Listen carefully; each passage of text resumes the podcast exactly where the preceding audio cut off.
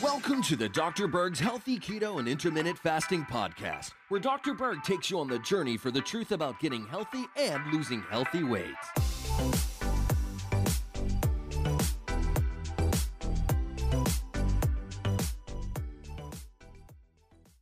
So I'm always reading your comments, getting ideas for videos, and someone mentioned what to do with an inflamed digestive tract. That's what I'm going to talk about. The first thing I want to bring up is what is the function of the, your digestive tract? And I'm mainly talking about your stomach, your small intestine, and the large intestine. The main function is to break down your food, the macronutrients, carbs, proteins, and fats, and then absorb the micronutrients, okay? Pull it in through the digestive tract at its smallest level. In other words, you're eating protein, but we're absorbing amino acids. You're eating fat and you're absorbing essential fatty acids. You're eating carbohydrates and you're extracting the vitamins and minerals. And then part of the undigested fiber is taken care of uh, from your own microbes. If you have any inflammation in any part of your digestive tract, you're going to have a very difficult time absorbing, okay? There's a condition called malabsorption. That means you're just not getting the absorption of the nutrients into the body. And that could occur from inflammation in the lining of your colon or scar tissue that was created from the inflammation. So now we have a situation because we're not going to get the full absorption of vitamins, minerals, essential fatty acids. Certain parts of your digestive tract absorb certain nutrients. Okay, so if we can identify what part of your digestive tract is damaged, let's say the the last part of the ileum, that's the last part of the small intestine, then we know you're not going to be able to absorb the amino acids as well or the bile salts. So you, we won't get that recycling, and chances are you're going to be deficient in bile, which means you'll probably be deficient in vitamin A, D, E, and K. And also, 90% of all your digestion occurs in the small intestine. Okay? So if your stomach doesn't have enough acid, or your gallbladder doesn't have enough bile, or your pancreas is not releasing the enzymes, and you're going to get something that ferments too much, so you're going to get a lot of bloating and pain in your small intestine. And so there's a number of things that create inflammation.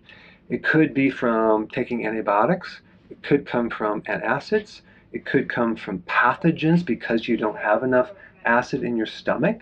It could come from food poisoning, uh, tapeworms, gluten, grains, omega 6 oils, highly inflammatory. It could also come from food allergies. Uh, could be from nuts or dairy or it could be from fiber because there's already pre-existing damage and it's just tearing up your colon. So regardless of the cause of inflammation, there's several things that you can do. Number one, you may want to go carnivore for a while because people with gut issues do better on carnivore at least for a couple of months, okay? They don't do well on a very high fiber diet unless there's maybe a small amount of fermented vegetables or cooked vegetables. They, they can possibly handle that, but depending on the damage, you might not want to add fiber. However, this is interesting. Normally, wheat has gluten, it'll tear up your stomach. But if you have wheatgrass juice, a high quality, I'm talking organic, raw wheatgrass juice, or its powder, that comes without the gluten. That comes without the fiber, and that can create some uh, major relief in your intestinal tract, especially if there's any problems with ulcers and inflammation or irritation or gastritis because the wheatgrass juice powder, it's without the fiber, it's not wheatgrass, this wheatgrass juice powder has a lot of phytonutrients, including chlorophyll, that's incredibly healing for the internal lining of your digestive tract. So if you have any gut issues or any inflammation, that would be one thing I would highly recommend. I'll put a study down below that was a pretty hardcore, double-blinded study uh, showing some really good results Okay, the next thing you need to do is fasting, okay? Definitely regular intermittent fasting as well as periodic prolonged fasting.